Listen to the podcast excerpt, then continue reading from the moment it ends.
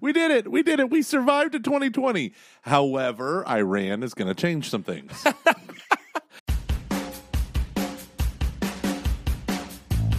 Hello, nerds, and welcome to episode 226 of Catching Foxes. This show is hilariously long, so if you would please, please get a podcast player that actually lets you see the chapters so you can navigate your way around the content without complaining that the show is too long or that Gomer's voice is too seductive. You're welcome. That said, Luke and I do follow up for about 40 minutes on things like The Mandalorian. Gomer will shock and surprise you. Then Luke will literally shock moms everywhere with his comments about pregnancy and the forgotten husband. Finally, we address Gomer's amazing Sexy Vacation 2020 in New York City, which Nolan and his coworkers from the Rockville Centre Diocese in Long Island, you all deserve a special shout out. You guys were awesome. Finally, 40 minutes into the show, we give you the meat and potatoes. Every year, it is tradition for us not to make resolutions, gross, but themes for the new year. We review 2019's themes and how we did with them and all that good stuff. Then we reveal 2020's themes for both Luke and Gomer. And then we end the show with a top five highlight of 2019 and a hopeful look forward into 2020, minus all the terrifying Iran stuff. It's, it's awful. Special thanks to our friends over at CatholicSocial.media again and Daily Catholic Wisdom again for sponsoring this show. They are great, and you'll hear about them more later on. Hey, Luke, I got some follow up. I got Hey, some quick follow up. let's let's do some follow up. I got. I literally have stuff written for us. Okay, number one. I don't believe you. I know. You're a liar and a piece of crap, good sir. Good sir. No, uh, number one, um, The Mandalorian, right? Don't don't do that. I, I'm ended not caught up yet. strong. I'm not caught up yet. Okay, I'm not going to spoil anything, you Yeah. big baby. Listen, you but don't it's like been- it, so don't ruin this for It's me. been out for two weeks. like you ruined a certain party in 2005. I didn't ruin it. I made it great. Um, No one wants to watch someone host a lip sync contest. everyone On does. VHS. Uh, when it's me. Only when it's me. Um, the Mandalorian ended really strong. The last two or three episodes were great, um, and I thoroughly enjoyed it. Yeah, that's it.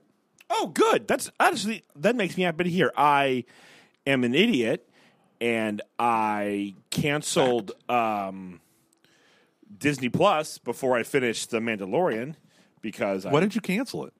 um. So Erin doesn't really care for Disney Plus that much. Don't tell my sisters.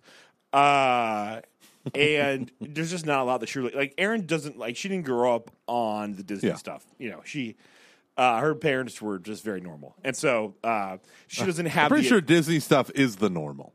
she doesn't have certain attachments that people like me have where she goes you're 36 why are you dying to watch oliver and company it's not that good and then i take a step out of it and i go it's not except the soundtrack still holds up that's the reason why like when i go to new york i will be playing that in my airpods and i will probably get emotional because as a kid it's what i dreamed of anywho uh and so uh, Disney Plus because it came out when she was. I mean, her first trimester was just not the best. She was very, very sick. So it just reminds her of that. And like same thing with Billy on the streets. She watched a lot of that because she just like I felt so bad for her. She could barely get out of bed, and so she just had Billy on the streets and, and the Kardashians on a lot. And they now I don't know what Billy on the streets is. it's you know Billy Eichner. Uh, I think you're thinking of uh, Jeffrey Epstein. Maybe. Um, No, I don't know. It's is. actually kind of funny. It can be a little bit much, but it's actually really funny. He does like street. He does like uh, he goes out around New York City and does uh, street questions, like a you know, like you know how on, on talk shows they Yeah. have to go on the streets, and so they he, he basically does that. And I think I, I guess he's been doing it for ten plus years now. And it's become this big thing, and it's actually really funny. Where he'll just walk around with someone, say uh, he'll take a Chris Evans will be on will be on the ride by him. He'll walk up to uh, uh, random people and go, "Don't you hate Chris Evans?" And they'll be like, "What?" and then you know, and they realize, "Wait, that's Chris." E-" You know, and it's so it's, and then he just Oh, like awesome. it's, it's it's actually like he can be a little bit crude, but it's really funny. And so Erin watched a lot of that and a lot of Kardashians, and now and I would watch a little bit of Disney Plus here and there when I'd be hanging out because I wanted to watch certain things. And now Disney Plus, now she doesn't um, like any of those shows, although I'm sure the Kardashians will come back uh, because it reminds her of being sick. and so whenever she sees like the color tone of Disney Plus, she wants to vomit. Man alive. So- Pregnancy is powerful. It Pregnancy really is. powerful. Yeah, yeah. I have gained so much weight during this pregnancy. I, I gained so much sympathy weight. That's what I told myself. Well, it, but like it's it's actually kind of Yeah. hard because and this is a thing that I wanted to, to talk about. That I swear we'll get to whatever crap you had. Um, You suck. Okay, women, you have it hard, and I know we we have like a diehard moms group who talk about us on Facebook. Apparently, and it's not like a Catching Foxes mom group on on on on Facebook, but apparently there are like on moms and Catholic mom groups who talk about how much they love us. Yay, we love you too, Catholic I moms. know it's kind of funny. Now I hope I don't make them angry with what I'm about to say. and if Luke does, know that I hold the opposite view and we can still be friends. Pure this is like pure catching foxes here. We have these cool fans. Let's burn this bridge horribly. now, especially during your first trimester, it can be very, very rough. And I am but I and I and everyone's always like very concerned about about the mom, as they should be, because it's a very, very hard time. Please tell me you turn this into about you. Please tell me you turn It's this. also a little bit much for the dad. I'm just saying. I'm just saying. You hear me? I am not complaining. I've never once. I don't think I've ever told Erin this. I'm not upset at all. But it can just be a lot because you're having what to is it specifically for you? a lot. I mean, so Erin comes home, especially after a day of working, and she's exhausted. Like she just she's quite literally exhausted, and and she feels so bad. And she's been so uh, she's been um wonderful, and she's so grateful. But she really just she's kind of out. So I'm doing all I'm doing the laundry, the cooking, the cleaning of the dogs, pretty much everything. The bill paying, the podcasting, the the Disney Plus watching, all of it. Like I'm doing all of it, and I'm happy to do it. I'm, but it does get a. I'm like I'm. There was like a couple days where I'm like I'm, I am so tired. Like I just go to work and I'm like, how am I so tired? And then I'm like, well, I was just doing all this stuff, you know, because we kind of have a thing where whoever, uh, for the most part, whoever cooks dinner, the other one does the dishes. yeah. Now I'm doing both. Happy to do it. How dare she? Taking out the trash, taking the dogs out in the morning, in the evening, and then when I get home from work. So what you're saying is previously you had a partnership where you were divvying out things. Yes, yes. Now because of the burden of pregnancy on her, it is causing you to do all the things to surround her with love and support that it is effing exhausting for you. It it, it can be. It really can be. I What about my needs? I was so I've uh uh don't ask me why, but I've gotten really into this game called Hearthstone or something. I don't know. I haven't played it in like five in like five days. But over the weekend I was up till four in the morning playing it and I and I had this thought of I just wanted some me time. oh, that is so Luke, you make me so happy.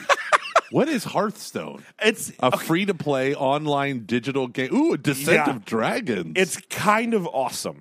Uh, do you remember Magic? Nerd alert. I know, I know, I know. Whatever. Remember um, Magic, the game we all played when, like, for a hot minute back in '94.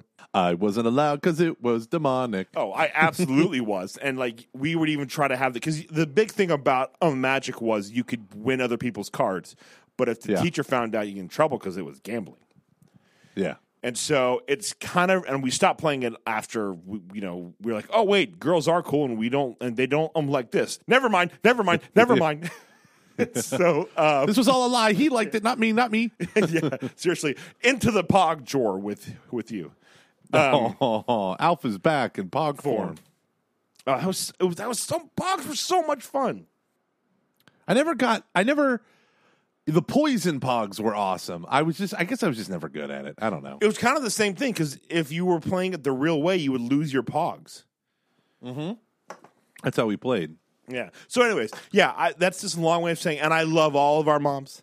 I love, I love the resident mom in the Carey house. She's awesome. I'm not upset at all. I'm just saying,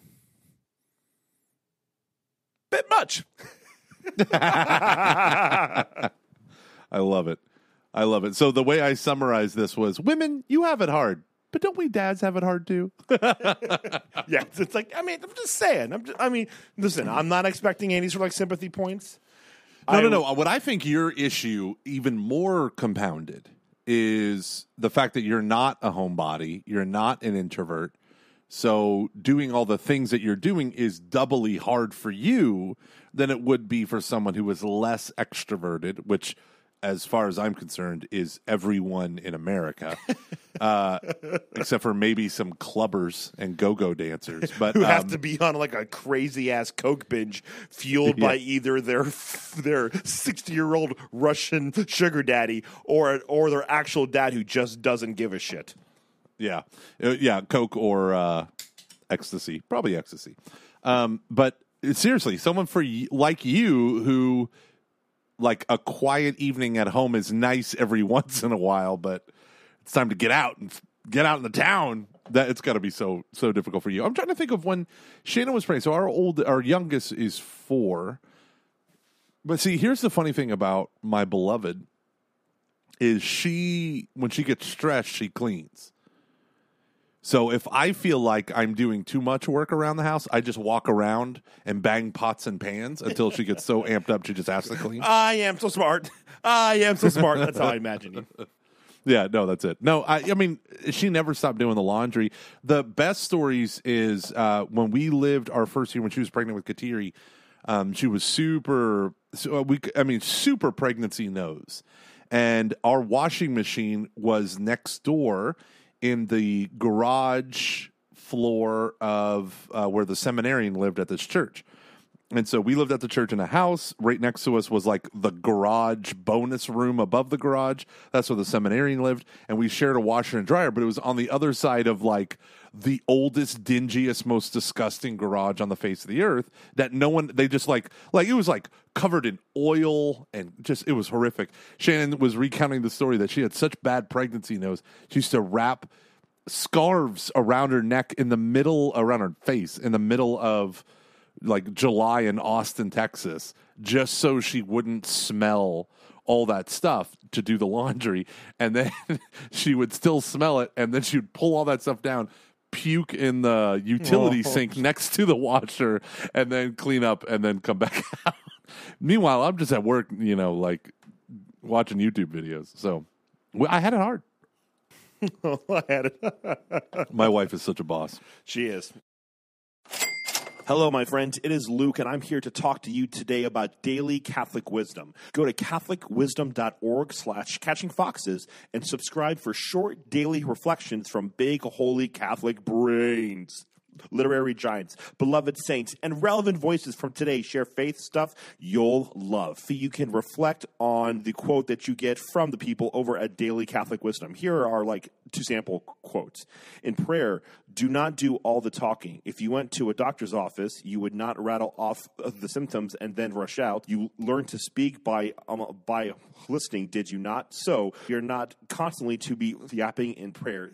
Sacred Scripture says, "Speak, Lord, thy servant heareth." That's from um, venerable, not a saint yet, Fulton Sheen. And here is another one from my boy Saint John Paul II. St. Pope John Paul II, that is. We must never forget that only when love between human beings is put to the test can its true value be seen. Oh, that is good. Plus, over at Daily Catholic Wisdom, you'll get exclusive discounts on popular Catholic books, talks, video content, and more. When you subscribe, you get the free um, digital access to Knowing the Love of God by Father, oh crap, uh, I'm going to do my best to pronounce this, by Father Reginald Garrigal Larange. Uh, I tried. Father Reginald Garrigou Lagrange. Uh, so to get some of these awesome quotes, head over to catholicwisdom.org slash catching foxes. Again, that is catholicwisdom.org slash catching um, foxes. Thank you to Daily Catholic Wisdom for sponsoring today's episode of Catching Foxes. Uh, you Yeah. were in Manhattan. Yeah, man, I can't tell you how I got off. Me and Shannon went from Newark Airport. We had sexy paycation, so a gig in. This is how stupid I am. Long Island, Rockville Centre Diocese, amazing group of people. Nolan and uh, Teresa and all the people that were there that invited me out were so like they are the type of people you want in a diocesan employee. Not you, Luke. These people are faithful. Okay, and uh, I'm just kidding, but they were awesome. They've found they the healing they need to do ministry well. Yeah, before they did the ministry. No, so he uh not not using the ministry to get that healing. Anywho, Didn't uh, feel the need to use their platform to hurt others trying to figure things out. yeah, didn't constantly gossip about other people who needed healing too, and accuse them of the very thing that they were doing. Um, Didn't re- get uncomfortable with the with the with the diocese right um, next to them doing the same things that they were doing. Started to tell others how they were um, copying you, and it kind of made you angry. Certainly didn't hold grudges against people in Dayton, Ohio, for doing a young adult thing that you invented. too close to home. Too close to home. So Rockville Centre, Sorry, wonderful yeah. place. I'm an idiot and I don't know anything about New York. I thought Long Island was like 10 miles long. I didn't know how long this island was. Turns out it holds hundreds of cities. Hundreds Really? of cities. Oh And, man, uh, Sarah Rose is gonna kill us. I had no idea. I thought it was like a town. I mean, a town with a I- couple hundred thousand people, but like a town. Yeah, no, no, no, no, no, no. Turns out Brooklyn is on Long Island. Queens is on Wait, Long Island. Brooklyn's on Long. Wait, how does the if city you work? zoom in on a map, the Brooklyn Bridge crosses over from Manhattan into what is known that chunk of Long as Long Island, right? So I, I, this is this is the funny thing about me. So I, I go, oh, Rockville Diocese, Long Island. Me and my wife are going to Manhattan. Turns out by train, Rockville Diocese is an hour and a half away. and if I would have Ubered, it would have been 45 minutes. So, and a thousand dollars. So, me and my wife, we fly in to Newark. We bus to, uh, we have an express bus. It only has three stops in the middle of Manhattan, which is, I got the most expensive hotel I could afford, which Wait. is the Marquis Marriott Hotel in the middle of Times Square. Real quick, so is Long Yeah. Island? Is that that big thing? It's all on Long Island. Okay, I see Mm-hmm. it now. I Well, okay, so you're you're in my boat. wow, I had You no thought the same idea. thing, huh? I had no. I Please tell me you're on Google Maps. yeah, right now. absolutely. Yeah, I'm not Nice. listening to a I'm on. Hearthstone. I'm on playhearthstone.com and you're on Google Maps. This is pure Oh, Captain we are living each right other's here. lives. Yeah. Yeah. Yeah. So that's it's so funny. So I'm like starting to pick out like what what what are we gonna do? Because we weren't gonna spend a lot of money. We didn't have a lot of time. Um, but we wanted to do a bunch of fun stuff that we would never get to do. And it turns out it's as long as Connecticut. and my event, my event is literally in the middle of Long Island. You would think the name Long would give it away. I thought it was an ironic name. Like when my wife says, I'm long down there, it's clearly ironic. It's the Irish curse. So I'm looking at all this stuff. Are you looking at the map right now? Uh, n- no, I moved on. But um, Okay, I'm looking at it fair right now. enough, but okay, no, no, no, Central I'm Park, doing it. Everyone, can pull, see it from pull space. out your Google map. Yeah. You can see Central Park from space, I, I think. Beautiful green in the middle of the shenanigans that is New York. I, I want to live there so badly. we get out, we get out at Port Authority, which is a 15 minute walk to Times Square. And I'm telling you, I got out of that place like right at the beginning of Theater District. And it hit me. I mean, my wife can tell you this. It hit me like a like a ton of bricks to the skull. Like I'm walking around and I I feel like I've seen where I'm walking in a thousand movies and TV shows. And it is like the first time I've ever seen a building in my life. Like no city can compare to what I saw. I was immediately in love, overwhelmed. Uh, like I was like, is this real? Is this freaking real? Is this freaking real? Now, within a five minute walk of where I stayed was Radio City Music Hall, NBC Studios, 30 Rockefeller, um, Chipotle Mexican Grill. uh, I think you and I would thrive there. We should Luke, just get an apartment there. I should soak up the extrovertedness of just like the vibe of of like, of like the city, and go with our superpowers that, we, that like uh, that uh, we've attained, and just podcast for hours. Shannon told me that I need to come here on a vacation with just you because it, at one point I'm like, would you be offended if you go to bed and I go out on the street? I just want to No, I walk didn't. around. I know. I didn't, but I and I was in the the Rockefeller area. So the Rockefeller area, if I'm I'm not mistaken, is like literally like 21 acres of New York City. And they're all the Gothic or the Gotham architecture, yeah, the yeah, Art yeah. Deco. And I love Art Deco. And the reason why I love Art Deco without sounding like a pretentious prick is because Tulsa, Oklahoma, where I grew up, was built with oil money during the whole Art Deco thing. Mm-hmm. Yeah, there's a lot So of that in the Midwest. Yeah. yeah, and so tons of those buildings were that. So it was like at once it was extremely familiar. Number one because New York and Thirty Rock and all that stuff, but it was like it was kind of like it sound it even sounds stupid saying this, but it was kind of like Tulsa, where we were, and it was amazing. And the funny thing was, so I text a guy. Um, I was out at um, in Newark doing an event in the beginning of December. So I texted him real quick, and I'm like, "Hey, man, uh, like we're landing in Newark uh, any minute now. What you know? What are your thoughts? Blah blah blah." And he said, "You're gonna hate Times Square ten minutes after you're there." Of course, he's speaking as a local. His wife went, went um, she lived there for like years. She worked there, and uh, and so it, it- sure enough, you know, you uh, our hotel room, twenty first floor, the Marriott Marquis, you could see the Times Square, the ball for New Year's Eve, like right across the street from us. It was awesome. You go downstairs, I'm just enamored. We're taking the pictures, we're loving it, and then I'm like, I look around and I notice everything there. I'm in a giant mall. You're just in a mall, like it, like, like oh look, there's Forever 21, and there's a McDonald's, and there's uh, Gap Kids. Like, why is there a Gap Kids here? Okay, let's do this. You know, and so you look at all of the things that they have, and it's really funny. It is. It's like just just a mall. But then when you turn, that there's Broadway, and there's uh, the, the Lion King and Tina Turner, the Temptations. Um, the, that, those are like Tina the two, Turner's like- and your Lion King. no, those are like the two like really huge Yeah, yeah, is- shows that are out right now that are you know. Um, but of course, Hamilton, which was sold out, and if you got a ticket, it was no less than a thousand dollars. But where I was um, was fascinating, and I'm going to tell you this. I'll, I'll I'll stop talking here, but um, the most important thing was when we went. We went on January second.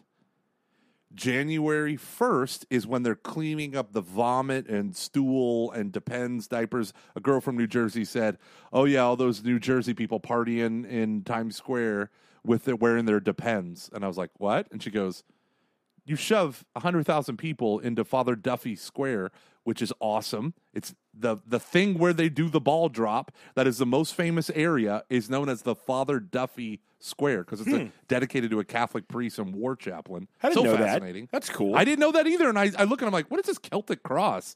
I'm like, who is this guy? And you go and you read, it's like Father Duffy. And I'm looking at it right now, and it's like the Father Duffy Square. And I don't know if you ever saw Spider Man with Jamie Foxx. Uh, Spider Man 2, uh, and the Andrew Garfield, where he's Electro.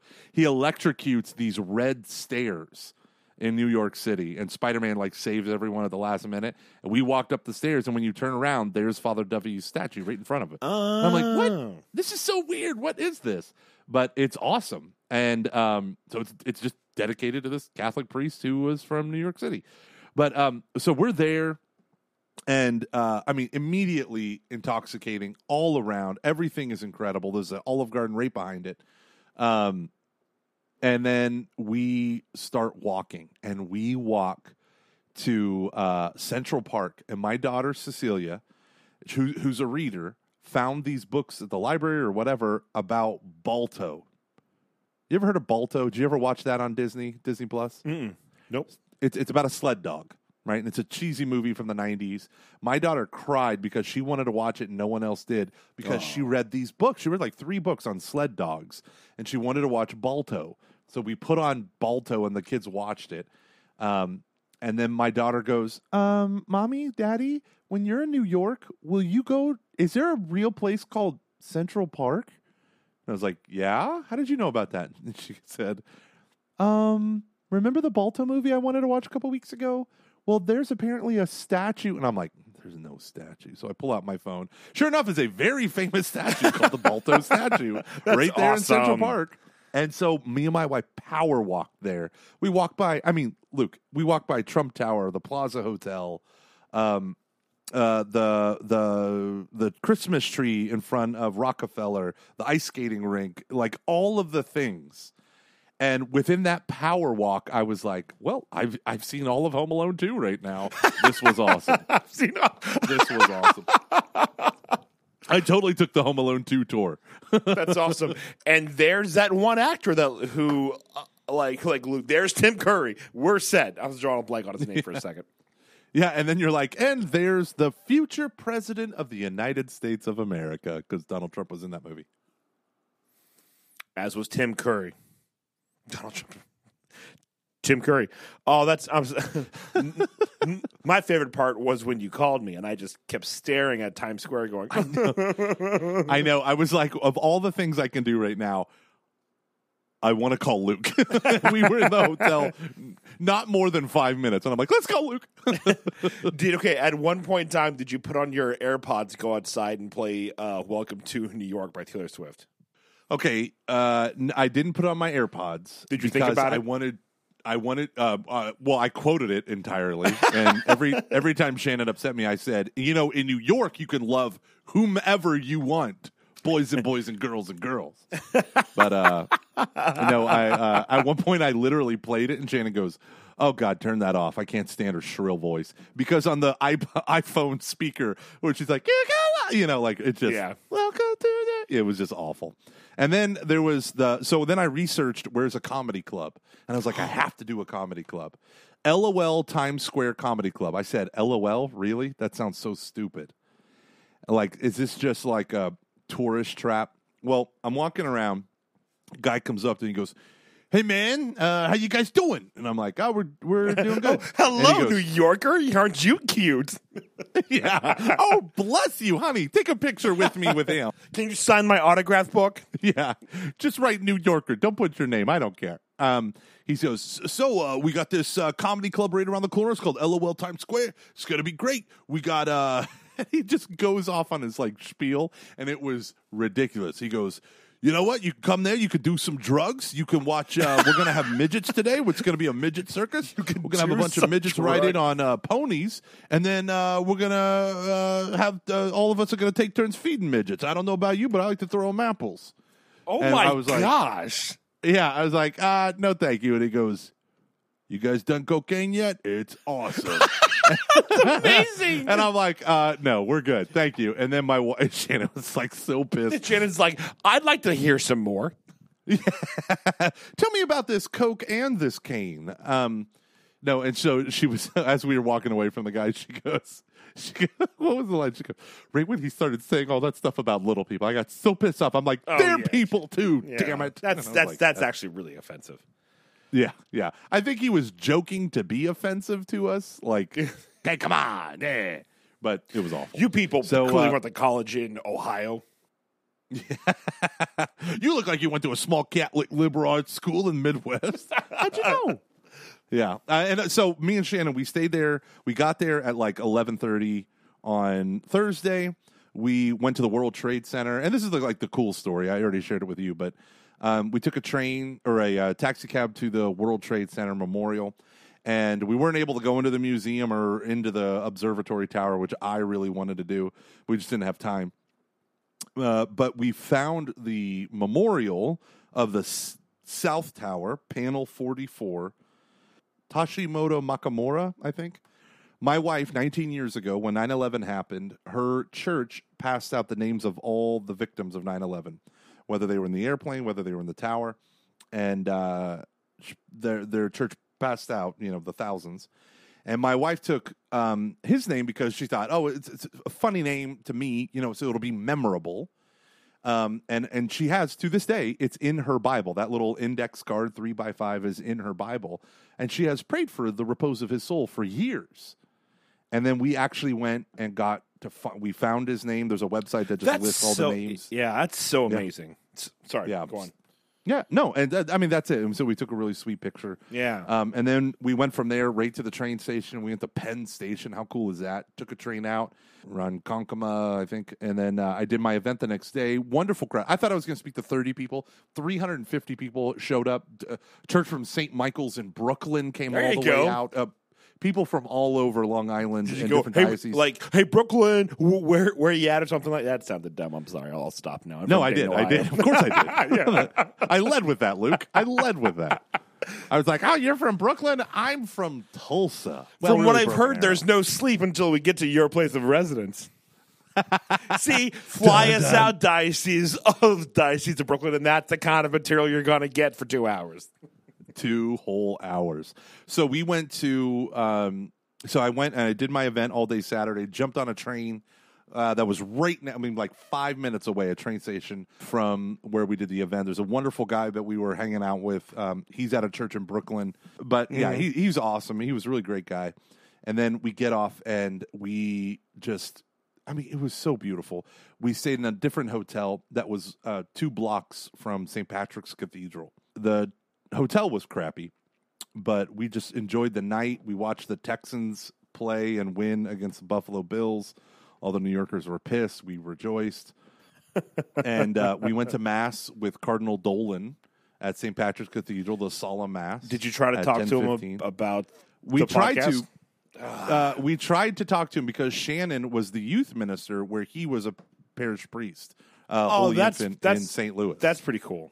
And he walked on the other. So their pews have like they seat like eight across, and then there's a little barrier on one side. Okay. so you can't. yeah. It's not like one long pew. They have these little things, and I was like, Yeah, yeah. duck under the barrier and go say hi. We sat behind like a like a U.S. senator, I think it was. And his wife, you know, they had the little little American flag lapel pin and uh, reserve seats, and everyone knew them except for me because I don't watch the news. So, um, but that's it. We didn't do any shows. We didn't do any of that stuff. I really wanted to see the Rockettes, but it wasn't in the cards. The, my favorite part about your whole trip was when you texted Yeah. us in our uh, little group chat we have with our buds from college. And John, who went to high school in Jersey, thought you really went to the Sabato or whatever it's called pizza place. Sbarro Pizza. Sbarro. he said, "I really have so much anxiety he right was now." so mad. I texted him and said, I love how mad you are right now. And he's like, What the fuck is he doing? Just had to get a New York slice. It's from The Office. I know. We were just like, what? Because we, we, we were both like, what are you doing eating that in New York? like, why are you telling us? yeah, that was so funny. He, he literally responded, "I have so much anxiety right now. Please so- tell so- me you did not go to Sbarro in New I York." I could just see him getting so mad at that. And I was even like, mm-hmm. I mean, like, even I was like, why? Why are you going there? you know what's funny is I also sent that to our friend uh, Katie Prejean McGrady, and she immediately responded with, "Got to get a New York slice." Like she knew it. She got That's exactly awesome. what it was from. I love it. and and and my my favorite thing that I did that I made my wife do when I was uh, though I was with Shannon Luke, I was thinking of you the whole time. I made her. I wanted to see the Empire State Building. It's a state there's of mind. three places. Yeah, there's three places that you kind of want to go to the top of: Empire State Building, me. and- No, uh, third. one of the Rockefeller Plazas has a place where the floor is glass and you can lay down on it and look down on New York. That's crazy. And then the obs- uh, the observatory of uh, Freedom Tower, and uh, I wanted to do all of those, and we just didn't have time or money, whatever. But we went to the Empire State Building on Saturday, right when we got off the train, because Penn Station was close by, and we got our luggage, and we packed super light. But I was like, "Can we go in?" And she's like, "Yes, let's go in."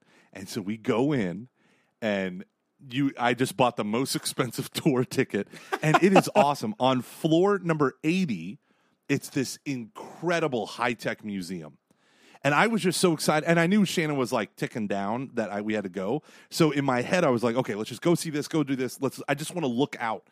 But it was this beautiful museum that had like screens everywhere to show you like they had a, uh, I, I, I can't even describe it, but they basically they were movies that looked like you were looking out the window as they're building the thing. And when you go in the elevators, the elevator ceiling is uh, like I mean, maybe even the whole elevator is like a giant TV screen that you feel like so it's it's a theater experience going in the elevator. Wow. I didn't even know I thought it was a joke that we went up to floor 80. Like I didn't even feel like it, but we went so fast. And as you're going up, it's like building all around you because the Empire State Building was built in 14 months, which is Holy incredible. cow! Yeah, 14 months. It went from nothing to the the finishing touch. And when was And it? That it was, was- what like What? Um, when was that? Empire State Building was built in 1931. Dang. And so my crazy. wife and I, not only did we get to go inside floor 80, which is where the museum is, floor 86 is where you get to look out. Um, and that's what you see like the the top of like the normal part of the building and that's the outdoor observatory and shannon was like "Ooh, okay i'm going outside because i love you because i love you because i love you and i thought the whole time like luke would hate this I know. I'm getting anxiety. I can like feel the tingling in my left, in my uh, right arm right now with just thinking how high that would be. at one point i like hang my phone out over the Oh, ledge you are such a dumbass. And Shannon's like, "You're you're so crazy." And I was like, "I can't. I, I want this. I can't stop looking. I need this to fall. I need this to someone to die because I need to hold my phone over the edge. Because Yeah, it, well, I- at that at that speed, at that height, it would. yeah, it would kill people. Um, and uh, and then you go up, and I paid. I I was like, wait a second. I think there's even a higher thing, and it's you have to pay like an additional like seventy five dollars to go to floor one hundred two, which is in the spire part. and it's super cramped and or not super cramped but it's pretty cramped. And there's no outside. And you look down on the people in the outside observatory. And i'm like ah this is the best. And i'm like shannon come here. We're at eye level with the clouds. And she's like nope nope nope nope nope. That's she couldn't do it. Insane. and the best part was her watch kept beeping and because her heart rate was going I going know. My, I'm so high. stressed out right now just thinking about this. And I'm literally pushing my head against the glass, looking straight down, you know, just like, look, you can see the observers down there. They're 20 stories beneath us. Ah. And she's like, nope, nope, nope, nope, nope, nope. Oh, that's amazing. Oh, I loved it. I loved it. I loved it. One day, one day, all I'm gonna do. One more dawn, one more day, one day more. walk around and listen to the first song from the Oliver and Company soundtrack. I was wondering why Shannon didn't watch a Newsies before we went. That's like her movie. Hmm. You know, I had a person at work tell me that uh, she, I, for some reason, we started talking about C- Christian Bale, and she goes, "Do you know him, the guy from Newsies?" and I was like, "Wait, say that again." And she goes, "Christian Bale, the guy from Newsies. Do you know who he is?" and I was like, "Y- "You know, he was in his other thing called The Dark Knight, right?" So you can tell she the- just like doesn't care about like you know things that don't matter to her because she has a life and self confidence. What's that like? Oh, that's awesome. All right, Luke, I loved it. I loved it, and I wish you were there. I know. One day, man. One day we will go. We will dance. We will go to a club where they have cocaine, and we will say, "I will not do this, sir." Meet me in back in five. I'm just kidding. well, the funny thing was when I went to the subway station, there was a guy sitting on the floor with like three or four other guys. And he made eye contact with me right when I came down. And I'm like smiling at everyone and saying howdy. and he looks at me and goes, psst, psst, psst, psst, psst. Come here, come here. Hey, man, come here. And I was like, ah, nope. and I just got scared and walked away. Oh, where's my train? Did you see any cool street performers? I sent you the video when you and Matt Fradd were Oh, that's sending right. annoying audio messages. We're not annoying. another. We were having. They were annoying when you're in public and you're trying to listen because you care more about that than what's going on around you. we were having I- deep it- talks. Yeah, and so it was funny. I just sent that video. Uh, there was a couple street performers. There wasn't a lot of really good stuff. Actually, it, when you get into the subways, that's where you have people who are just like jamming away on guitars and saxophones. And, I would just want to uh, hear one all guy- the jazz, just all of it. Yeah, I mean, one guy was sitting on top of a la- of a speaker, almost like a karaoke thing, and he was sitting on it. It was playing the music, and he was singing along, and I was like, "Ah, this is nice. This is nice. Free entertainment. It's not supposed to be free, but it's free for me." Because I'm not paying that guy. I also accidentally stumbled on the oldest church in New York, the oldest Catholic church.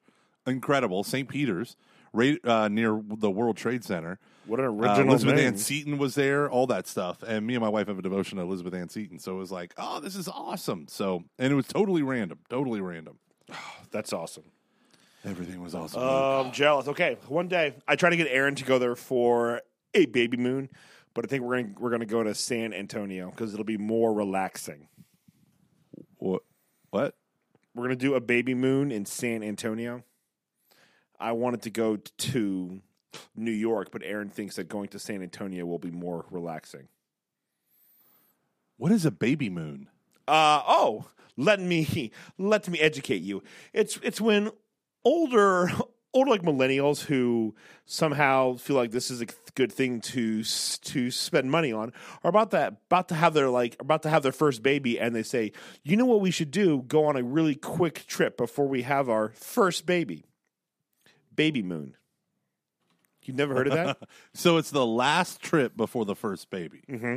you just go on like a So when are you coming to. Texas? Uh, probably sometime in April.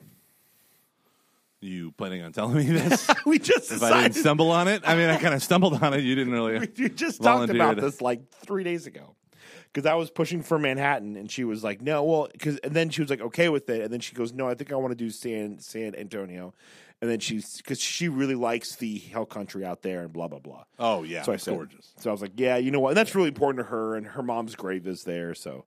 It, it'll Oh, yeah. beautiful. It, it's actually really it's it's a better idea, and I, and I want it to be what she wants. Like she would prefer something a little chill, a little more. I'm like, I mean, that's nice, but doesn't she remember how hard pregnancy is on you? I know, right? I'm like, don't you want to walk around during the end of your second trimester, um, like one of the biggest, most busiest s- cities in the world? Well, I just get completely overwhelmed with it all and either start crying out of joy, or I get very anxious and then get really moody because I don't know how to handle myself. Welcome to New York. Welcome to New York. Erin, why is everyone being mean? Hurry up! That's what I would be like. That's what I would, Erin, just catch a cab and catch up with me. These people are getting mad at me. They can tell I'm from Dayton, Ohio.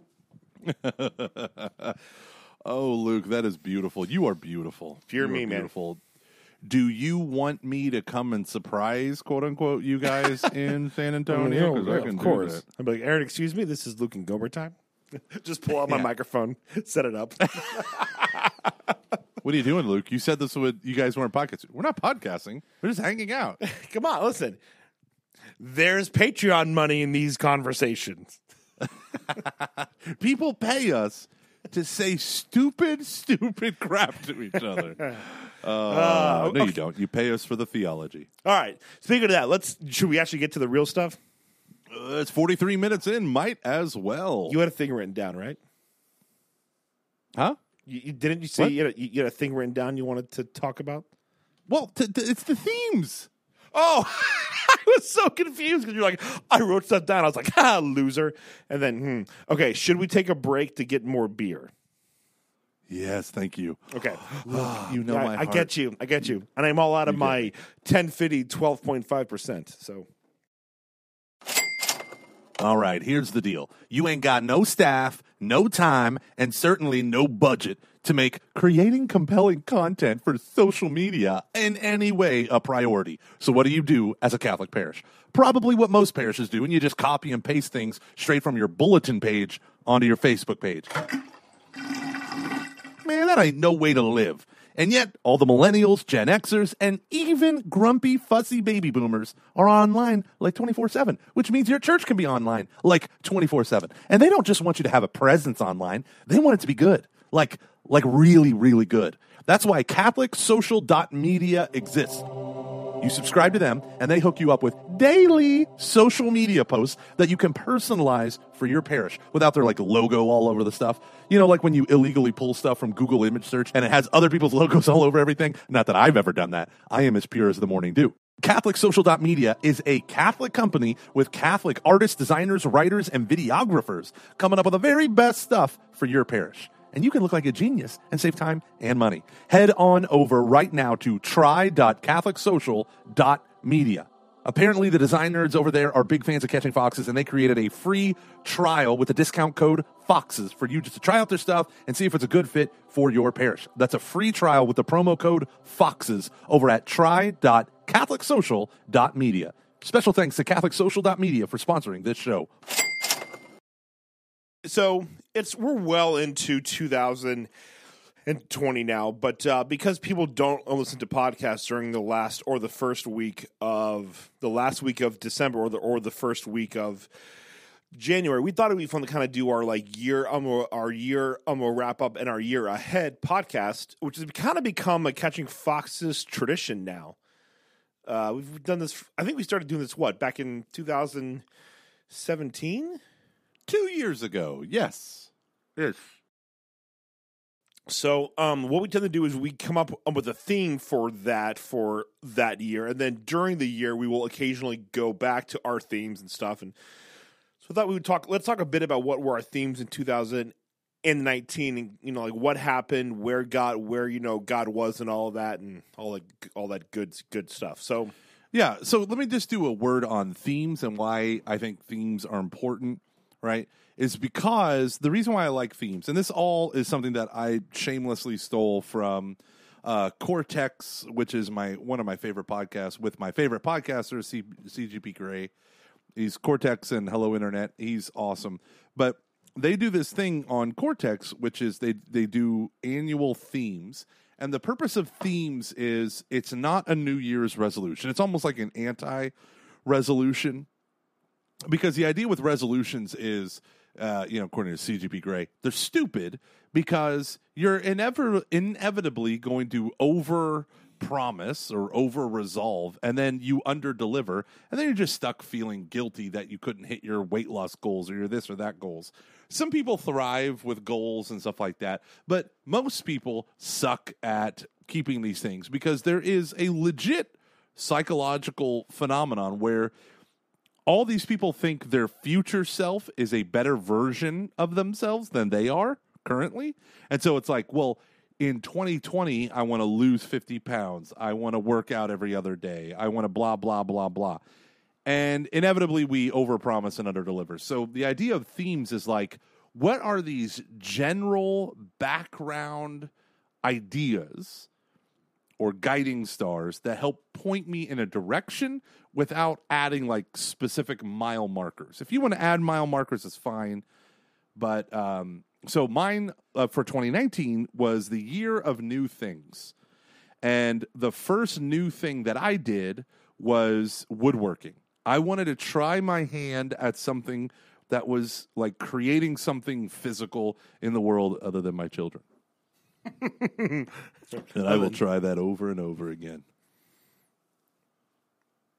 Oh, say something? I'm sorry, I was pulling up. Well, I think you went. Uh, No, I was laughing, and I was trying to find the post from. Uh, I have a homework assignment from all our our our friends on Patreon. That's what happens when you drink a twelve point five percent alcohol beer very very quickly. well, so my my thing was new things, and I started woodworking. I began to acquire tools, so it wasn't like I had to build furniture by or I become a master or something. It was like try these new things. And the amazing thing is, doing the woodworking has opened up. Like like I imagine talking about sports is for you it opens up conversations with people that you don't have to talk about like your feelings and where you are with the Lord. Mm. Yeah, yeah, You know, all Yep. these like heavy conversations, but they're still meaningful, right? And so um, Adam Smythe, who's a household brother of ours, younger guy, he's the youth minister at our church. He and his brother, um, Brian Smythe, are woodworkers. Brian, I think, is a little bit more advanced. He owns all the tools. But Adam has built stuff and he knows the lingo. And um, so me and him have a friendship around this stuff. In fact, I was me and my family were gone on a trip, and I gave him the keys to my house, and him and a buddy came up and they used all my tools to finish some woodworking project for his buddy. And it was funny. He was like, "Yeah, it was supposed to be like an hour long thing, and it took eight hours because the guy had nothing done." So, um, but I love it. I love everything about it. Uh, I did that, and then the the second new thing for me really was like really doubling down on my finances with the whole the fire thing. Kind of grew out of that, but the new things was like you got to get your retirement account set up. You got to get your savings account set up. You got to get Yeah. these things Yeah. in place that I've never had. Uh, I've, I mean, I've had savings, but it wasn't like goals and like I didn't understand what I was doing with it. And so now I'm in the stock market. I got my um, you know retirement account set up with work. I've got other people set up on retirement accounts. So That's all the in real all, it was one. great. Yeah, yeah. It's not just doing; it's talking about doing. And making sure others do it. So I feel no. It, it's, Hey, it's a good um, thing. I'm going to do this thing called Fire. Will all of you join me because so I don't feel so insecure like I'm being a part of a con I or need, a fad? I need to be an evangelist. I need to be an, an evangelist. hey, I see the world through my effing charism. How dare you, Luke? How dare you? How dare you? Oh, I feel like if you and I would ever have a like breakup fight, we'd have a lot of "How could you?" or "How dare you?" thrown in there. Good day to you, sir. Good day to you, sir. Oh, I- I'm just sobbing in a corner. Yeah. Uh, no, dude. That. How do you do? You think you like? Are you okay with like? How'd you do? Do you feel okay with it? Do you feel like you did a good job? Uh, okay, good job. See, this is the thing that I love about themes is I did not build quality furniture. Well, yeah, no, no, no. I, I don't. but I to, like- built yeah. many things, and I expe- I, did. I, I have did. never. m- My dad doesn't own power tools. Uh, now he owns a couple, but I own tools that I've seen on TV. Like this is going to sound really stupid, but my dad's dad abandoned his family. I mean, that's not sounding stupid, but like my dad's dad abandoned his family, and he never had a man in his life teach him how to do this stuff. Then he moved to the suburbs, and whenever a pipe would burst or you know a light bulb needed replacing, he you just paid a guy to come out and do it, right? And my dad would just say to me, like, I don't know how to do any of this stuff because n- no one in my life showed me. And now there's the miracle of YouTube and woodworking for mere mortals and the Woodworking Guild of America. I get people who send me stuff now. Father David I was like, hey, they have a $2 sale on woodworking. And I'm like, God, this is awesome. I love this community. Um, but um, it, it, it is for me a way of stepping into something that I've never, I mean, like, I have no competence with a spade bit, wi- you know, or uh, I don't own a drill press, but I own, um, you know, a jigsaw, DeWalt construction grade, contractor grade jigsaw and table saw and like all this stuff. And I'm like, this is, this is what I see on TV. I can do, and I can talk about it. And so I've actually talked with woodworkers, and I've gone to a woodworking um, store, Rockler, um, which is all about woodworking. And I, I, I know all the things that I'm looking at. Like they're not foreign to me anymore. Like I'm a part of that world, even though I suck at it. And my wife, to the point where my wife got me, um, I'm holding it right now, Nick Offerman's Good Oh, yeah. Clean Yep. Fun, Misadventures in Sawdust at the Offerman Wood Shop. We're, uh, and it's great. It's great. And I love it. And that's been a part of my life, and I love it. Nice. Yeah, I think you've done a really good job of that this year. I I really uh, just want to affirm you in that. And I know that's very that's a cliche, kind of like a cliche thing, but you have you've. I think out of the two of us, you've done uh, you have brought it you've brought up your theme the most this past this past year, and you've actually you have concrete things that you can point toward and say, "I did this." You know, I mean, I think uh, one of my favorite things from this past year is when I was at your house and uh, you had me do some um, woodworking, and, and I was like, "I'm gonna die." But I, using a table saw, there is nothing more like mortality invoking than like foxholes and table saws. Screw up, you're like my hand. Um, but like you know, it was just cool to see that you had built like there were things that you needed for either your woodworking or like different things Yeah. in the house. Small, easy things. You, you said that like that anyone who starts on the woodworking could learn how to do. but you learn how to like you had it was it was very cool to see that you had practical stuff that you had made as opposed to things that you could have bought that you know perhaps would ha- would ha- have looked better but you didn't make it you, know and it was Yeah. just cool to see stuff Yeah. in like your kids room or, or whatever or like in your house that you had made because you needed it and you made it and there's something about that that i think is much more um this is going to sound weird but it's more attractive than a thing you buy like target it just No, and that's- looks cooler it draws you yeah, in and more. that's the rationale behind IKEA having you assemble it. Not only is it cheaper for them to pack flat, but you have a greater affection for a thing that Yeah, you feel yeah, like you build, yeah. even though you're just kind of screwing in already pre exist. And for me, um, like I had, we've had a bookshelf, an IKEA bookshelf in our. uh, It's funny. I owned one, and or Shannon owned one, and Brian Kelsch, uh, I think it was Brian Kelsch. No, it was Father David Huss. He owned one, and Shannon owned one, and they used to live right next door to each other. And one day, me and Shannon got in this huge fight, and we attached the bookshelf. She was giving it to me to Brian Kelsch's Ford Escape, and we drove away, and we hit the top of or the bottom of the ceiling of her parking garage, and it exploded off of Oh his my car, and pieces rained down everywhere. I broke the luggage rack of his guitar, or his guitar, his car. It was so funny, and I kept calling Shannon. I'm like right outside her apartment, and I'm calling her and calling her, and she's so pissed she won't answer the phone. So I call her roommate, and I'm like, "Just send her out here, please, to help us." And she's like, uh, yeah, I don't know how a bookcase explodes. But anywho, so we, we got Father Dave. I know it exploded. Um, Father David Huss ends up giving us his, and we've had it for like 10 years. And so this year I'm like, we don't need it anymore. It's super wobbly, like, you know, IKEA furniture is. And I used a circular saw to cut it in half and it's actually a, perfect for it sits on top of my workbench where i have a bunch of things like screws and bits and all this stuff in boxes and little cases and stuff. And it's right it's out of the way. And then the other half which is the bottom part that's a little bit broader i pushed up against my wall in my garage where my kids put their bike helmets and all this stuff. And it's just it's just fun. It's just fun. So i built i haven't built anything worth anything to anyone else but to me it is awesome. And it all comes from you discovering that quote from Chaput, the um, liquid Archbishop culture one yeah where he Yeah, he's quoting, quoting Zygmunt Bauman. yeah And about Zygmunt liquid culture, we don't have Zygmunt Bauman. Oh my gosh, she's California. But we don't have any solid things. And I was like, I want to make a solid thing. That's it.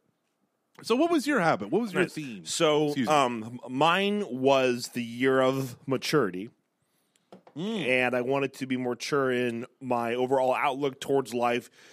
Do like always try to choose the I'm a you know like start doing just more like adult stuff, and Yeah. I think I, I, I'm more I'm I'm like 60 40. Uh, I think I for the most part this went well. Uh, I, you know, honestly, I think changing my career, there was a little bit of maturity um with that in the sense of I liked every, it's and it's not the people who were who were working in in um, the ministry over at diocese, especially here in, in um, Cincinnati, are immature, but for me, I knew that it was time to like this wasn't what I was going to be doing for the rest of my life. And if we were going to have a family, I needed to start advancing. It was time to get my career back on track. And I think that God, I had done in, I had done what God had wanted me to do, and it was time to go. And I could have stayed, and it really um, would have been a whole hell of a lot of fun, honestly. And I think we could, I could have done some really cool stuff, but it was time. And I think the more mature thing was to, you know, uh, take this job at Glenmary in development. Which, by the way, I just want to thank all the people who have donated to Glenmary. I don't think I've I've um, I've um, told this to you. We've had at least like five or six people give to Glenmary be because of the podcast, and we've had a couple that's people commit to giving every month as like part of our um, Wow. monthly um supporters. So I just want to thank all of you. Um, I should have your names, but I don't. I um, yeah, I it, it's honestly like everyone at um Glenmary is thrilled by it. So thank you. And then two, it's just um. especially the people who gave every month, um, who are now giving every month. I'm like, holy crap, that's that's incredible. So uh, thank you all. That is so.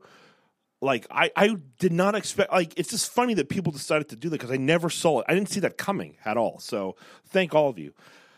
Um. So I. So I thank all of you. You did a Um, good job selling it, Luke. You did a I good guess. job Yeah, selling They're it. they're so, dude. They are so good at ministering to people. It just they are a hidden gem within the church. Okay, so, anyways, um, ooh, did you hear that?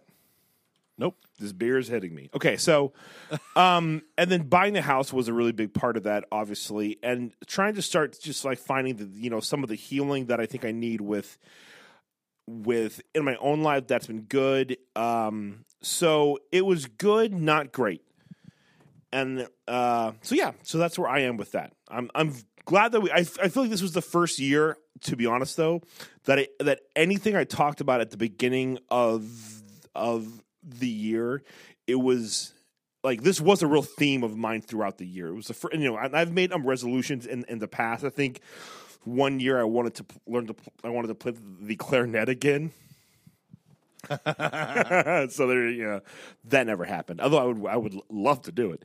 Um, this was the first time that I actually done a thing, and I stuck with it throughout the entire um year. Like it was, it was in my mind. It was actively part of how I when I would pray, or when I would when I when I would take time to reflect on my life. It was there.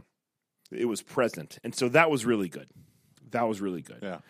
Um, what so? We've now come to the big, big moment. Uh, what's your theme for 2020? Drum roll, please. My theme for 2020 Sorry. is one word. For 2020. 2020 is habits. There you go. Okay, habits. Now, the reason why I came up with this, I um the whole flight out and back to New York, I was trying to crystallize what I wanted 2020 to be. At first it was like 2020, a year of better vision. And I was like that's so stupid. but the idea okay, so what what was it that I'm really looking at? And um I really want to be healthier. I have some st- stability now in family life and income. I really I, I want overall health. I have a, a strong prayer life. You know, I've like I felt like the 20s and early 30s were just a struggle to be a committed pray, praying person. Beer does now- get in the way. It's true. But now it's like my prayer life is a rhythm is is just a part like a, a a part of my morning routine in a way that doesn't feel forced or fake. It just flows and it's awesome. Um, but I'm looking for habits that are broader in my life. And one of the things I've noticed with my prayer struggle is my consistency wanes when I fail. And there's a book called Quitter where uh, Jon Acuff kind of talks about like it's not the first time or the the real resolution is not like what you want your goal to be, but what you're going to do the first time you fail in trying to get to that goal, right? So you, I'm going to go to the gym 4 days a week and then 3 weeks into it you skip a day, then you skip another and then you can't go 4 days, it's only 3 days. A lot of people will just give up when they fail. And he's like the most important decision you can make is after you fail, how are you going to restart? And I realized, like, I'm so I've been thinking about this. Like, I'm the three week man, and we've talked about this before. I can I can set a goal and do it for three weeks, and then something happens where my weak will gives in, or I don't set myself up for success, or you know whatever it is. And um, working out, like getting physically stronger, getting physically thinner to be healthier for my kids. My weight has been a bane of my existence forever. Um, but I realize it's like it's about the habits. And so I'm trying to put habits in place. And I was like, what is something that I'm missing? And there's this there's a guy who's like a minimalist. He makes these great little videos. His name's Matt D'Avella. I don't whatever. He's a YouTuber, very handsome guy. And he has this system where he says he never misses two days in a row. So if he's going to exercise at the gym, he wants to build the habit. He might have to take a day off because of life and illness and travel and whatever, but he won't miss two consecutive days. So my idea is not like my theme is habits. I want to build good, strong, healthy habits. And the way I'm going to do it is whatever I set, I might do something every other day, but I'm never going to miss two days of the thing that I'm committing to. Cool. Like That's that's, awesome. my kind of yeah, that's my theme, right? So it's like I want to build these habits. So I'm doing Exodus 90 again with the same group of guys. We're going to add a couple more to our group. It starts on Monday. Crap. And uh yeah, whoopsie. Um, but I'm I'm excited about it because it's like I and I it was funny when I was on the plane I was writing all these goals and measurements and this is what I'm going to do. I'm like that's not a theme, that's a resolution. I want a theme and the theme is habit. I think for um, me in 2020, I, I had a theme that was going to be. It was more. Um, how do I put this? And it's not that these are always bad. I don't think. I don't think it's necessarily bad to do this. But I wanted. To, it was more of a uh, a self serving thing. You know, I I I um, wanted it to really almost be th- the year of uh, high art. You know, uh, where I wasn't going to listen to any, anything that was pop or watch anything that was that could be considered pop. Now, I don't, I don't, I, I don't mean I was going to listen to all like indie stuff, but I mean that I was going to watch any of the Marvel movies, anything on TV, you know, any um like basic um sitcoms, but I was going only listen No to theme parks for you. well, um, that's I would. There's the exception. This beer is really hitting me. Do I sound like I'm hammered? No, you sound great. Okay, good. Sorry, I'm like so nervous now. I'm like, woo. Perhaps one was a bad idea. No, but two. Okay. So, anyways, um, story of my life. Um, you know, so like I was only going to listen to classical music or to jazz, audiobooks, different things, um, like that. But uh, and then I kind of thought, you know, I think I only wanted like I could just do that, and that's all, and, and and that's really good stuff to go and do. But I think it was more about wanting to make myself. It was just it, it didn't sound very hard. It just and so and I was praying about this, and I don't know if this was God or if it was me, but I came up with the year of commitment. So this year, anything I do, I really want to commit to it. And I don't think I am necessarily a person who um, has a problem committing. I think I'm a person who uh, just loves to do everything. And so, you know, like uh, last week, I completed this book that I've been trying to read. Well, not trying to, that I have been reading since 2017. It's the biography of of uh, Harry Truman by David McCullough, and it's a thousand pages. And I stopped and I went and I and, and I read other things, and I would come back to it. And I, I and I want to have a year where like this is what I'm reading. I'm going to read this book until I'm done. I want to commit anything that I'm doing. I want to, com- you know, I'm always uh, tempted by that um next job, that you know, that next move. That's why I identify oh, with Mad Men a lot. I think Don Draper is a desire to move out west. He's always wanting to. He's always on the verge of wanting to like change his whole life. And I want to be committed to where I am. It's, it's, it's not that I want to leave Dayton or anything, but I, I really um, want this to be the year of anything that I do.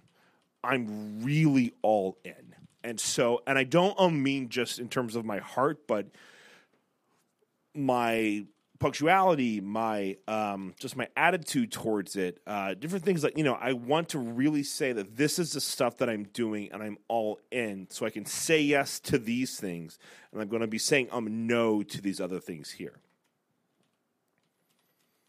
I like that. Thanks. Yeah, I'm, I'm really I'm excited to see because it's it's a little bit more demanding. I think. You know, so if I'm really, you know, because like, so here's a really great example. I've done a terrible job of this um, uh, so far, but like my work, I don't really have to get there till nine. Like we we start off with, so we start at eight thirty, but like for the most part, it's like, hey, if you like be here by nine, and that's when we have like morning prayer, and then the day kind of like starts that then. And I and I at first was like, you know what, I want to be there at eight thirty, and and like I was, and it became eight forty five, and now I'm always there right about nine. And I want to, be, and I want to be there a little bit earlier because I want to be committed to my job, and that means being there at eight thirty. So l- little things like that. So that's uh, it's the year of commitment for Luke Carey. Buckle up.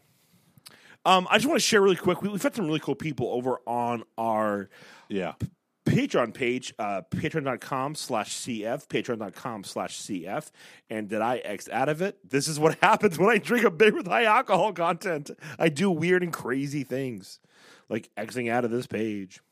I asked everyone over on, on the Patreon to kind of say, hey, like, tell us, like, um, your themes throughout the year. And I thought it'd be cool if maybe, like, um, almost a quarter or so, we just kind of say, how we doing? And we'll ask everyone on, on, on like Patreon. We we did a thing about maybe like two weeks ago where I asked everyone just say where you are from. It was incredible, Yeah. All over. all over. I mean, Australia, England, all over the um, United States, Canada. It it was.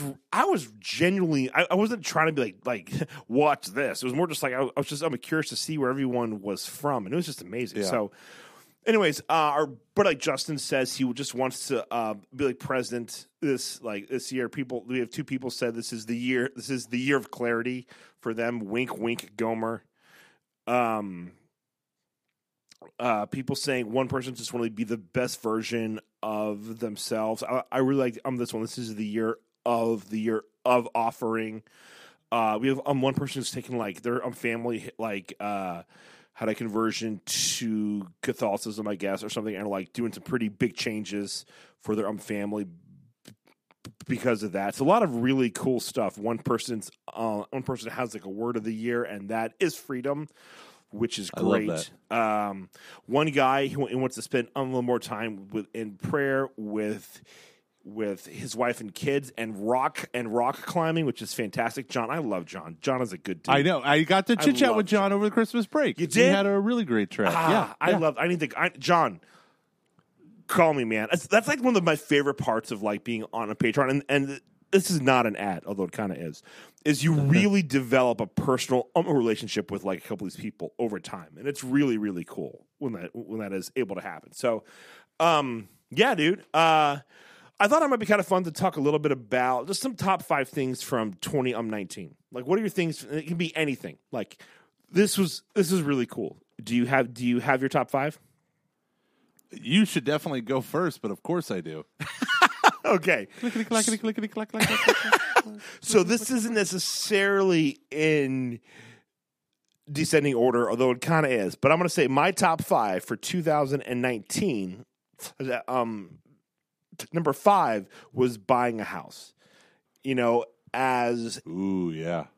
as a millennial who had a lot of uh, a lot of student loan debt and just who had moved around a lot, a lot of um, different things. It was a thing that I just, you know, I was sure it was going to happen at some point in time, but I was getting kind of old and going, crap, am I going to buy a house? And then it just happened, and it's been awesome. And I really love the fact it was so wonderful to host my mom and um, and my grandmother here for the Christmas holiday. Uh, it was just, it was really funny. Uh, my I love my grandma so much. She is uh, quite literally a queen. And I was in the kitchen trying to cook um dinner, and she just comes and just kind of like stares, and I got so nervous because she was there. And she's like, "So what are you doing?" I'm like, "I'm I'm making spaghetti. You're gonna add um sugar to, to the thing? Yes. Are you gonna like?" And then we just kind of did it um together, and it was actually um really fun. But buying a house has just been it's been a really just it's been really really nice. I've been I and I know there's a, a lot of people out there just because of um, a whole bunch of things they think I won't I um won't be able to do that. I promise you one day you, you like um uh y- y- you will be able to do it and it'll be totally worth it. So Um, I would say uh, in my top five is the opportunity of Ascension Press letting me buy back my curriculum, my um, small group stuff.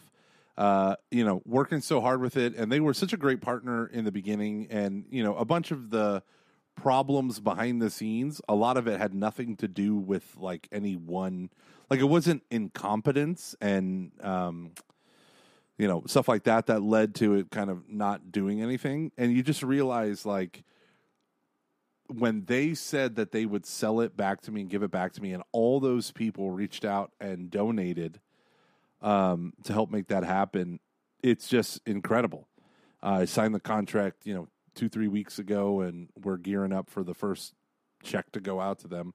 Um, it has been such a, a huge blessing for me to see that happen, and uh, the fact that so many Catching Foxes fans um, much less than EKSB. Um, so many Catching Foxes fans donated, you know, 10 dollars or whatever, um, was just huge. And so, um, yeah, I love it. That was that was one of my big one of my big moments of uh, 2019. It was so like I have known you for a very long time, half half our lives now, and I was just so proud of you when all that happened. I, I'm really really proud of you, man. So that is the beer talking, Thank but you. still, I know. I love you so much. I just I love you. I just did a Patreon post where I said, "We're talking about you. I love you so much." Not the first or the last time I've said a thing like that. Um, all to my wife now, of course. Um, okay, don't hate me, but my number four thing of the year after buying a house, more important than buying a house, has been the Ringer Podcast Network. I've kind Go of on. fallen in love with podcast again, and Yeah. The Ringer has been a huge part of that. So, for those of you who don't know, there used to be this great site that Bill Um Simmons over at ESPN ran called uh, called Grantland, and it was this perfect blend of like really great writing and and podcast about sports, pop culture, and tech. And then he had a falling out with ESPN, created his own site and company over at the Ringer. Well, sorry, called the Ringer, and they have hit their stride now, and it is so good. It is so, and I've fallen in love with it. They have a podcast called the. Um, I've, I've, I've talked about it here before in the podcast. They have one called the Rewatchables, and it's everything I want Catching Foxes ruins the movies to be. It's just, and they have stuff about sports, and it's just, I, it's so so good, and they are just a gold mine, and and and, and it's only if you like these kind these these kinds of podcasts. As a person who loves pop culture and who loves sports, it's just like the perfect blend. Like when I talk about they, you know, they talk about movies and they like refer to characters or like actors as like sports stars and also like vice versa. and so for me, it's just like this perfect um, blend of everything that I love, and they are everything they are doing right now is a home run, and it's just so so good, and it's really um, you know, this year um. I think it's kind of interesting, and I was going to talk about this later, but I think I will bring this up now. Um, this is this past um year. There's a lot of people who I think really started, who were content creators that we talked with, who either stopped or were contemplating stopping or trying to change stuff. And there's one group that did, and I will say I will say the name because they have actually come out and said I don't know if you heard, but that that um a Catholic couple has like completely stopped everything. They have decided to not you know come back, and I love both of them, uh, Dan and Anna. They're just really awesome people, and I love the stuff that that that that they do, but after a while it can be very easy to like um, lose the fire. And we talked about that a lot with um different people this past year. You know we almost we kind of had our like do we keep you know like we had our whole episode about like we're like um not like breaking up but we gotta have to have the talk about like where's this going and it wasn't in terms of you know like where's the money at it was just like i think I felt like we had done everything we could do and i felt a little bit creatively bankrupt. Like we had nothing else to do, and I was starting that we, we we had nothing else um to say. And I started hearing that from like different um listeners, people on like on Patreon who were saying they stopped giving because they, they thought the show um wasn't as good, or different things um like that and it was like it kind of got to me and i was like is this bad? Should we you know we talked about the hack and all this stuff. And honestly i'm listening to the shows on the ringer have like renewed my love for you know podcast. And it's why i'm so grateful for because i realized that with catching foxes above everything else i just love podcasting with you. And that's the most important part. It's not the live shows it's it's uh, i'm at the patreon page although everyone there is great it's it's that like i love doing this every week with you and that's what's important is that we get to do this and that's awesome Oh, that's great. Warms the cockles of my heart.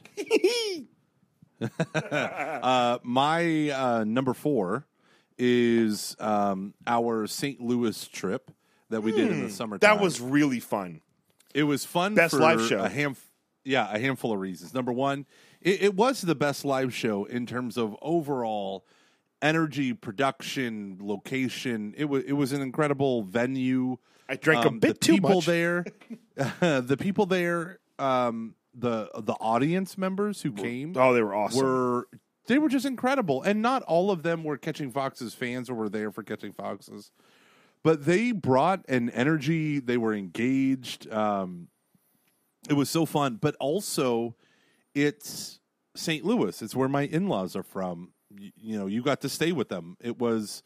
Uh, I had Shannon's my whole mom. family there. she still looks good but the no comment. We uh we had it, it was elements of my personal world that made elements of that real. Like the T Myers, um, who are from St. Louis originally, but they I got to know them here in the Woodlands, Texas. They their whole family moved back to St. Louis, and they are hardcore people who love St. Louis. Love St. Louis, and they are like that. And we got to see a bunch of them, and you know it was it, the whole trip was amazing. Um, and at the center of it were two things. One was the evening where we did our young adult event, um, Catching Foxes Live. And then two was the next morning, me and you actually got to do ministry together as awesome. we It was did a awesome. yeah, a formation thing. And the best part of it is I have used the documents that me and you have created uh, that I forgot to email them. I use those for half a dozen, or no, uh, maybe even a dozen retreats, talks, workshops that I've led from that point on. Even your the the key points that you pulled out of Evangelii Nuntiandi um, on evangelization, like what does evangelization look like? These like nine points with discussion questions. I use those often with people. And It was such a game changer for me in 2019 to really systematically work those things out and to put it on paper. And um, the thing that I did in Rockville Diocese, half that document was from our St. Louis trip, and uh, yeah, it was it was deeply uh, meaningful for me. Yeah, I, Yeah. I would agree. It was a really, um, I love, like one of my favorite things that started to happen now is when we get to do ministry with people that I have met through other like uh, like ministries stuff, and be able to Yeah. do that with them, people to hang out like Brian and with Shane out in, out in um, St. Louis. I love what they're doing there. Um, seriously, guys, check it out. They're doing really good good stuff and I was so honored that they decided to make us like uh, that they allowed us to just come and be a, a part of that. And I agree, like Yeah. doing that thing. I really hope that God gives us more opportunities just to, to do ministry together more because it was, um, it was It was good. good. It was good, even though I was a little tired. yeah. Oh, oh, you want us to do a late night young adult event and then immediately a parish sta- or Oh, a diocesan staff People are going to keep morning? giving me beers before I have to talk in front of 300 people. How could this go wrong? when you hear me at the beginning of the live show, I'm just screaming into the microphone.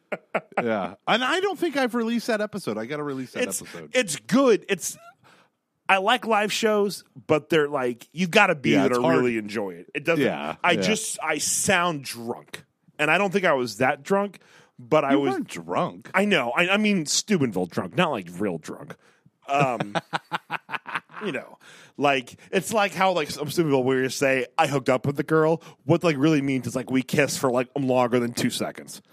um, but like under like three minutes, you know. Um, it uh, I, I I'm just it's it, that was actually um when I decided I'm not going to drink before any because I just get so nervous and when I get nervous I drink really fast.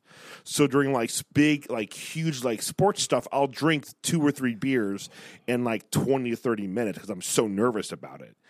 And I, I just get too amped up and I so I just can't I don't want to do that anymore. So all right.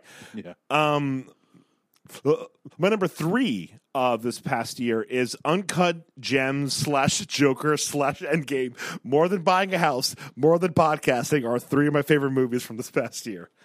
Uncut Gems, Joker, and what else? And Endgame. There were such great movies this year. I saw we saw Uncut Gems on um, New Year's Eve. Best movie. It's I've never seen anything uh, um like that. Like this was the year that I saw movies that I hadn't really seen anything I'm like that before. Endgame was the first movie that I ever saw that had a predictable ending, that had a predictable action film ending that moved me Yeah. because for the most part that's when i tend to go okay and, and like um now this happens and it's resolved but it was the end fight scene that is always the weakest part of any film I'm like that that like moved me and uh, I love I love Joker. I love Uncut Gems. Un- I mean, I've never seen a movie quite like Uncut um, Gems. It's just it's an experience. It's so I want to do a Catching Foxes I'm um ruins the movies on it because it is it is Okay.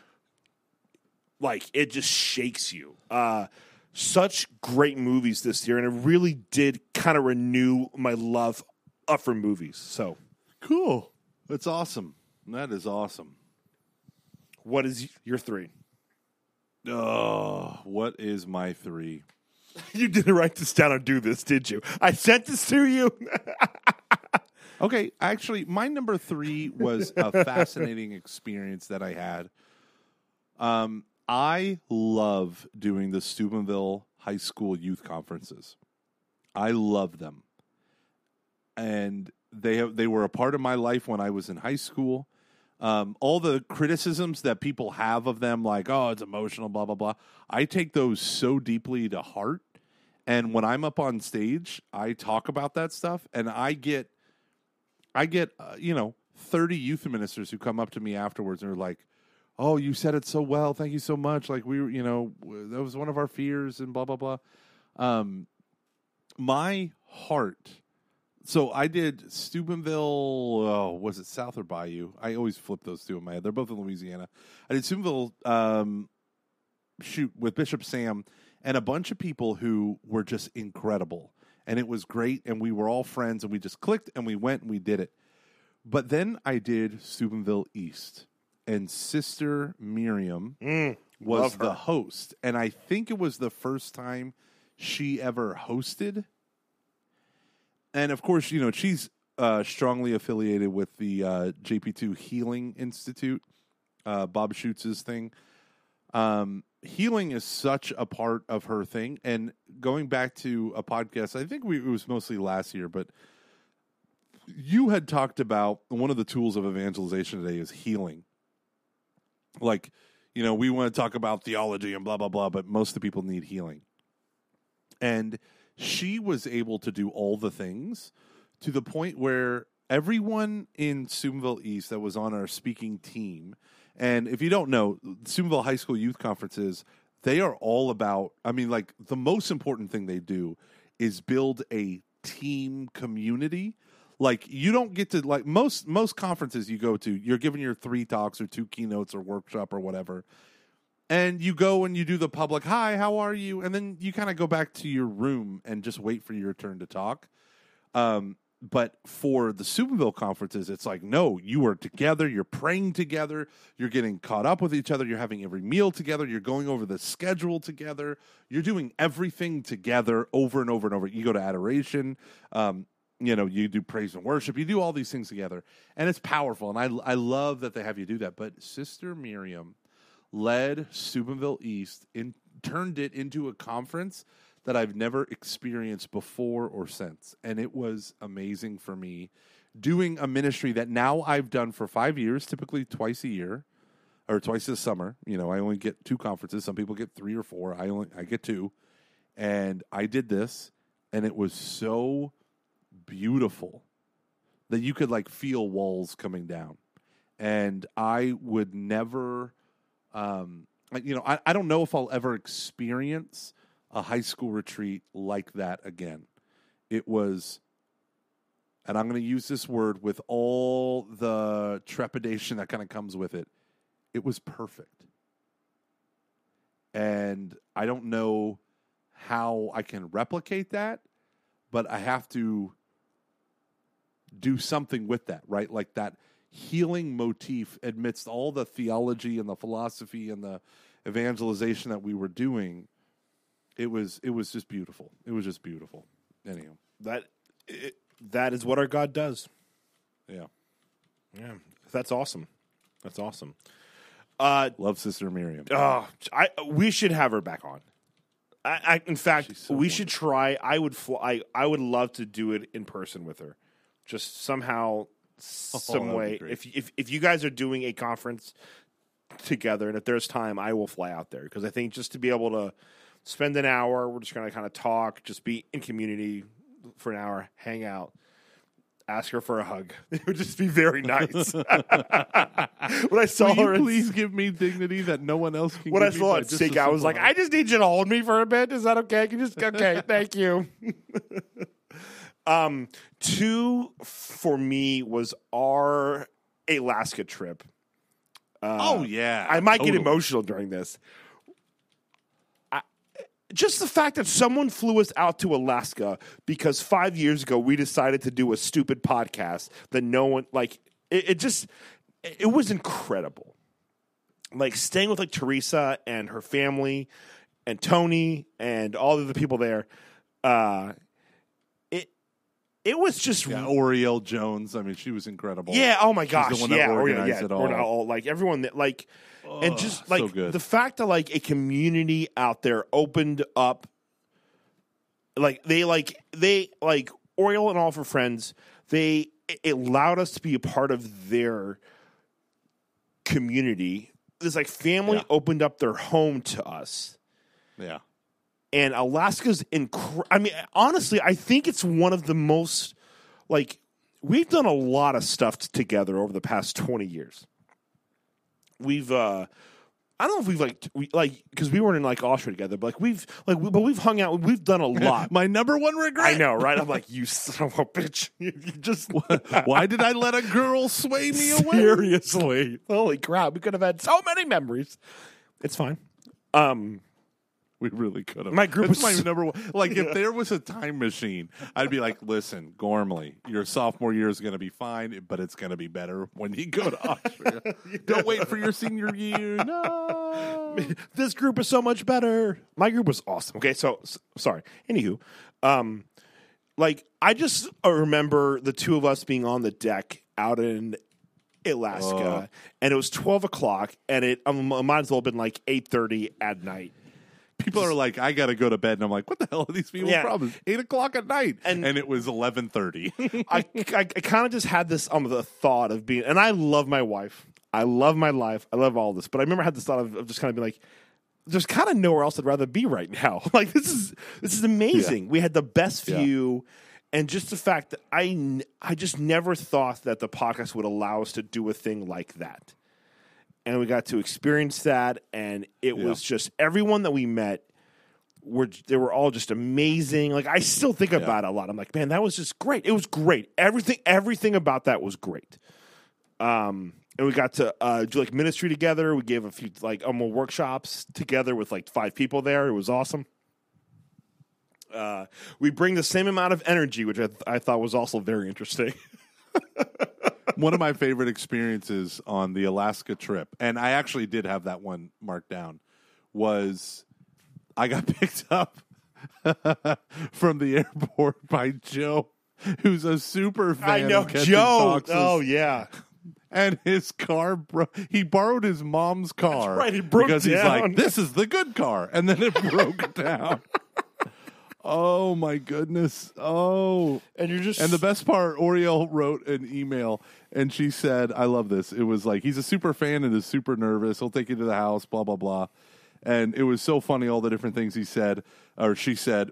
she said, for the workshops, we had the following ideas Luke, quote, dating and anima technica vacua. For Gomer, Dave Ramsey's baby steps and fire. Just kidding. Okay, you guys aren't doing any of that stuff. And it was so funny. And then Teresa's house that we stayed at, Teresa's oh, a sailor. Oh, That wonderful shower. the shower. wonderful Oh gosh, that thing was beautiful. Everything about that house was perfect. Not the wonderful shower, Luke. Do you remember what was the most magical part of that whole house? The coffee machine. The Coffee, coffee, machine. Oh, the coffee. They put people. It was real wonderful, unground beans into the top of the machine, and it's built you into said, the I want a cup. Yeah, it's built into the cabinets. It's like a microwave almost. And then you say, I want a cup of of uh, coffee. And then it grounds a perfect amount of beans and then shoots the perfect uh, perfect temperature water all right there. It was just yeah, and just Oh, and my the, the, the view. View. I f- I just remember being like, I kind of love Alaska. Like, like I never, I just I fell in love. I just Hey, love. can I can yeah, I tell you something that might make you uh might hurt your heart? they're flying you out there, ar- ar- aren't they? I'm going back in March. You son of a. No, I, they said that was probably going going to happen. Yeah, but the, remember the. Legionnaires, the or the Legionnaires, the CFRs. Yeah, the yeah, yeah. opposite of the Legionnaires, the CFRs that we hung out with. in so many ways. Mm, you're not really good looking. You don't belong here. You don't. You don't have vocation. What? Yeah, no. The Lord's not calling you to this. Oh my gosh, you can't wear French cufflinks. Anywho, the CFRs are so great, and the guys that were up there were great. Um, Father Juan Diego Sutherland, who was there, I had had him at my parish totally randomly a year earlier to do a Lenten mission. And now, this is the crazy thing because of that Alaska mission, he's coming, he's flying out next week to my parish to do all three days of our Colby prison retreat ministry because Oh, I wow. got my Ferguson. So, everyone out there, please pray for us. Um, I'm going to tell you why it's super crazy in a second. But Father Juan, uh, Juan Diego Sutherland, like, wow, Juan Diego and Sutherland, they don't match. It's because he's a white guy named Sutherland, but they gave him Juan Diego as a name, um, as, a, as his religious name. But he is, uh, so I said, so like, are you excited about this? You know, blah, blah, blah. And he's like, yeah, no, I'm committed, man. This is great. Because my pastor is in uh, the Holy Land with Jeff Cavins. Our Ooh. associate, one of our associates, is in India with his family. It's the only time he can get back.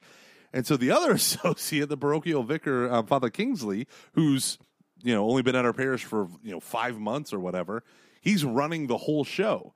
So we can't ask him to come out on retreat to do confessions and mass and adoration and all that stuff uh, in the prison. And so, especially since it's about an hour and fifteen minutes from the parish. And so we flew in this priest, and he's he's not taking a money or anything. He's like, "Yeah, cover my plane ticket, I'll be there."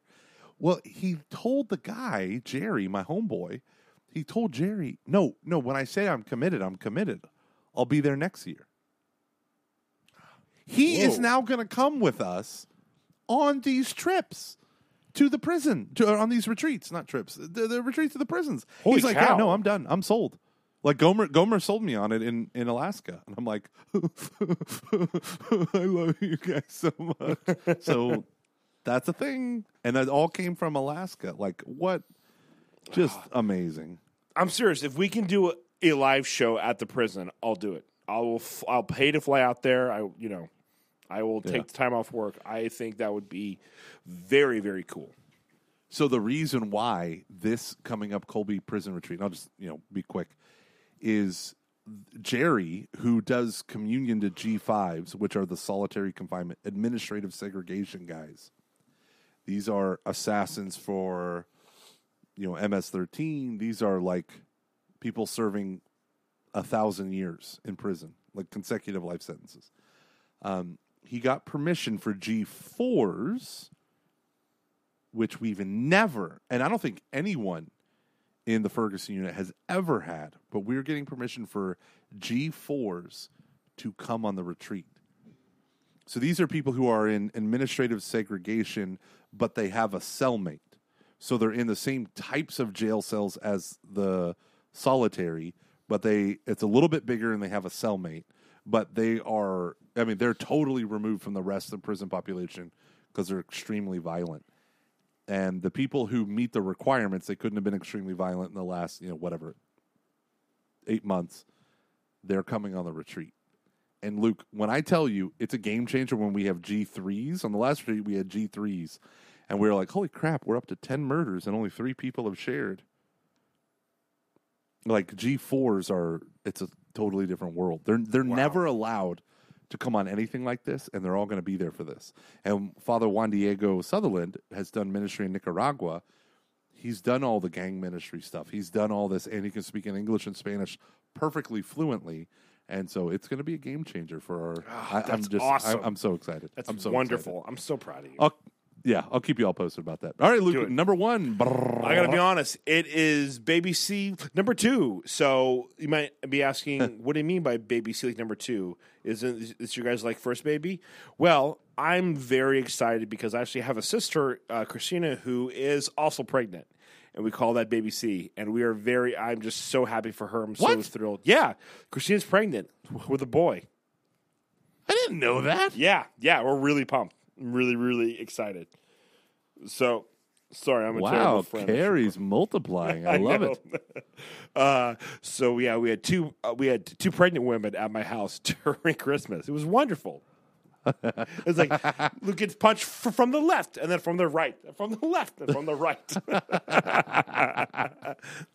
um, so I'm very so um, I'm very excited for that, and also for uh, like obviously Erin's pregnant, and I'm just so thrilled that that both babies are in uh, incredibly healthy and uh, it's just it's really cool to just to like when you have new people coming in to your family, and then I'm gonna have a new um, nephew, and then I'm gonna have uh, that, that like we're gonna have a baby. It's just it's incredible. So I'm so grateful to God that uh, there's gonna that for life, you know, um, existence has kind of come under attack recently with like with like a lot of different stuff.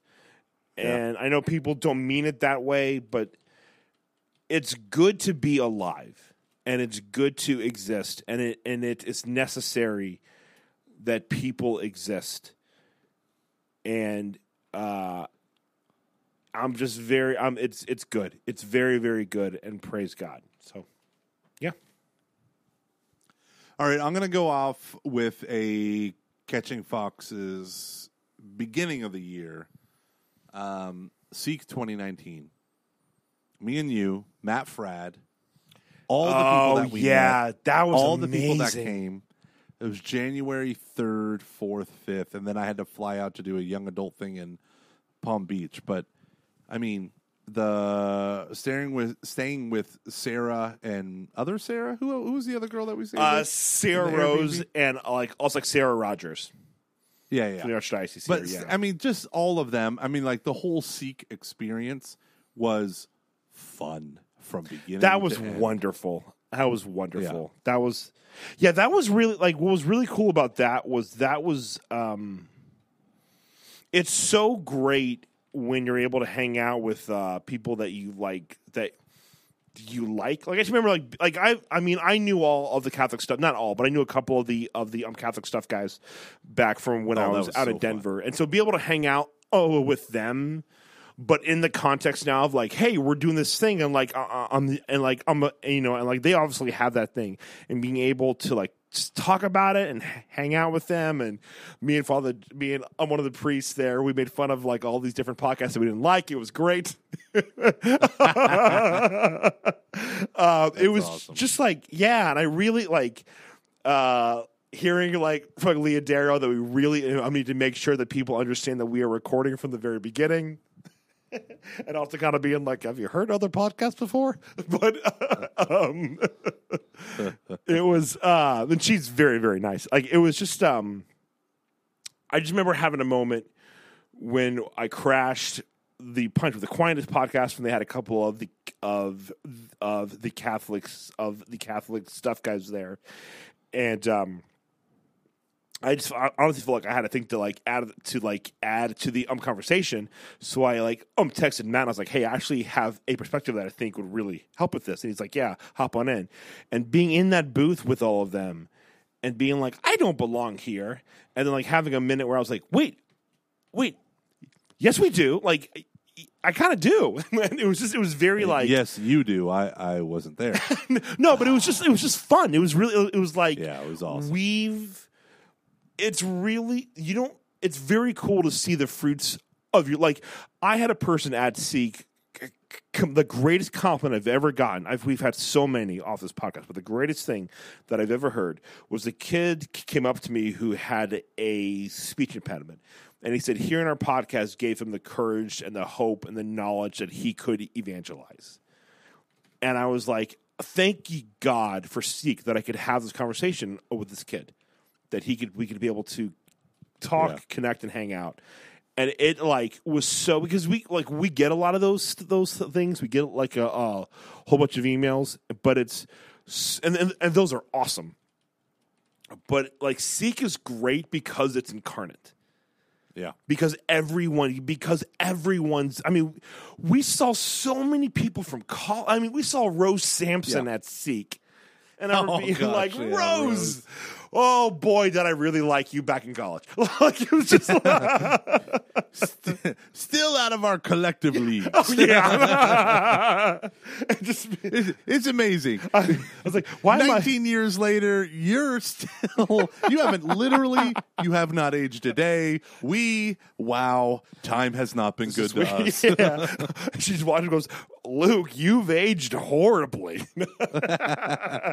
Gomer, thank God you have that big beard to cover up the multiple chins you've acquired. Oh, wait, no, you had those in college. No, but just I mean, so like being able to hang out with people from Eden Invitation, your terrible Hooters Oh. jokes. Um, Hoots. Whoops. Whoopsies.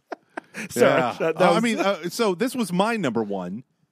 Sorry, sorry. Yeah, You, you, you, you took over, you monster. This is a special two-hour catching foxes. Uh, no, my my Seek experience um, was so phenomenal. Just being with Matt Fradd at Matt Fradd's booth, and then seeing what an introvert he really is, because he is so high energy. He's the most high energy introvert I've ever met in my life. And when the by the time I finally got there, he was already gone. He's like had to take a break, and me and you were in his booth, and we're like, uh, "Good night, but good night, mate. We're gonna put another shrimp on the barbie." people would, would walk by. We just go crikey. they were like, "What the hell is your problem?" We're like, "We're Matt Fradd collectively," um, and being there and doing all the things that we got to do and meeting all the people that we got to meet and me going in and listening to Scott Hahn give a talk, uh, all of the things. What it was so awesome from beginning to end for us. And here's the beautiful thing, Luke. Number four and number one are combining because next year, Seek 2021, because I do it in early January, is going to be in St. Louis. There we go. There, There we go. people. So yeah, There yeah, we go. Was- but really, I mean, the the Seek uh, experience of us in the podcast booth, and we were with the Catholic stuff you should know priests, and I got to yell at them for taking what I said out of context, warmed the cockles of my heart. But the best line of the whole experience was you looking at the woman who was the producer, That poor, sat poor off in girl. the corner with her iMac for and her hours on end. hair. That had to smell so bad by the end. That room. But you looked over at her, and I kept moving your mic closer to your face, and you were getting pissy at me, and it was awesome. And then uh, you made a joke about her looking like an X Man because she had dyed her hair silver. She kind of did though. I, I mean, I can't tell you how hard I lost it. I was done. I was done. It was perfect. Thank you, Luke, for that gift. Hey, no problem. 2019, Great year. We say goodbye.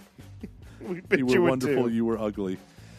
God bless. Yeah, yeah. And so 20 to 20 and I'm really excited for 2020 really because I think this is the year that uh um I you know, I think this is the year that we just kind of fell back in love with podcasting again. Like yes, I hope we do a more um live shows yes, I hope that we are able to get all the advertisers. By the way, I'm going to talk to you. Have a huge conversation about that t- about that tomorrow. Um, I, I'm just re- I just like I just kind of fell back in love with podcasting, and I'm really excited just to podcast with you and just to make sure that the show is something that we are proud of and that we really love doing. And so, thank you to all of you uh, for uh, like you guys paying attention for whatever reason that you do. Um, truly moves us. Uh, if you haven't had a chance, please make sure that you listen to the bonus episode from Christmas. I think it's the best episode that, that we've ever done. Uh, it's really, really good. I'm insanely proud of it, actually. Um, yeah, so I think 2020 is going to be great. Um, uh, all right, everyone. Uh, this is going to be the fifth year of catching foxes, and I can't promise you that you're going to like every episode. I can't promise you that every guest is going to be interesting, but I can promise you that we will spend ourselves for you because we. Yeah. Uh, it's important to us that that's what this podcast always is. So thank you again. So let it be written.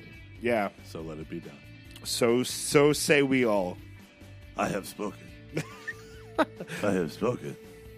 Oh boy, trying to think of other t- TV show cliches th- that we could say. Oh, I'm a real boy. Not my gooey gumdrop buttons. Dope. I wasn't expecting something so simple.